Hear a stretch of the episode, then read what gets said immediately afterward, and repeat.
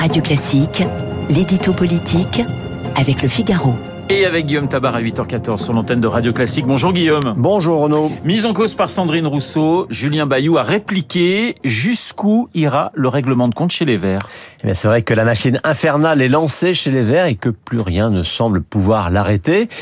Et comme souvent, hein, sous l'invocation des grands principes, eh bien, on trouve des petits jeux d'ego et des enjeux de pouvoir.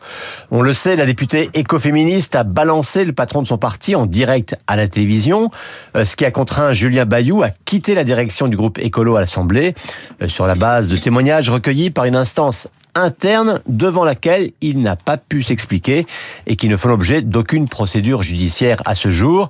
Donc vous l'avez dit, Bayou a répliqué hier en dénonçant le McCarthyisme de Sandrine Rousseau. Rappel pour les plus jeunes, McCarthy, c'était ce sénateur américain des années 50 qui voyait des communistes partout et qui les dénonçait sur la base de simples soupçons. Vrai ou faux, peu importait, le mal était fait et les intéressés étaient discrédités ou chassés de leurs emplois. Eh bien, on en est là chez les Verts à cette nuance près que ce ne sont plus des adversaires qu'on dénonce, ce sont des camarades de parti qu'on balance. Tout ça sur fond de bataille pour le leadership d'Europe Écologie Les Verts, vous voyez l'enjeu.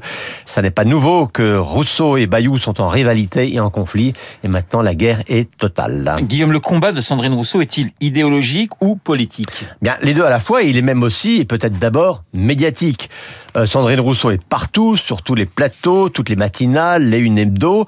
Elle sature l'espace afin d'occuper et d'occuper seule le créneau du combat féministe le plus radical. Et tant pis pour les contradictions, c'est elle qui a toujours raison parce qu'elle en a décidé ainsi. Par exemple, elle voit du patriarcat partout, jusque sur les grilles de barbecue, mais pas dans le voile islamique que des maris obligent leurs femmes à porter en France, par exemple.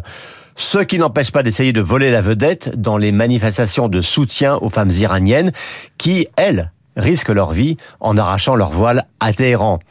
Alors comme la contradiction est vraiment trop flagrante, eh bien elle se fait siffler dans cette manif. Eh bien au lieu de faire profil bas, elle dénonce, devinez quoi, le machisme de ceux qui osent siffler une femme. Euh, ce qui se passe en Iran est historique, mais l'important à ses yeux est de dénoncer ceux ou celle qui la siffle, euh, sans parler des attaques contre Elisabeth Badinter, qui a pourtant quelques lettres de noblesse en matière de féminisme, mais pas celui que Sandrine Rousseau juge seul acceptable. Alors ce combat rend-il service ou nuit-il au, au, vert? Écoutez, il ne faudrait pas sous-estimer l'écho rencontré par ce discours de la radicalité, et notamment chez les jeunes. Mais on ne sait pas jusqu'où vont aller ces règlements de compte internes. Et puis, en traquant le patriarcat partout jusque chez les siens, eh bien, il y a un mot qui ne semble plus du tout intéresser les écologistes. Un mot tout simple pourtant, c'est le mot écologie. L'édito politique signé Guillaume Tabar.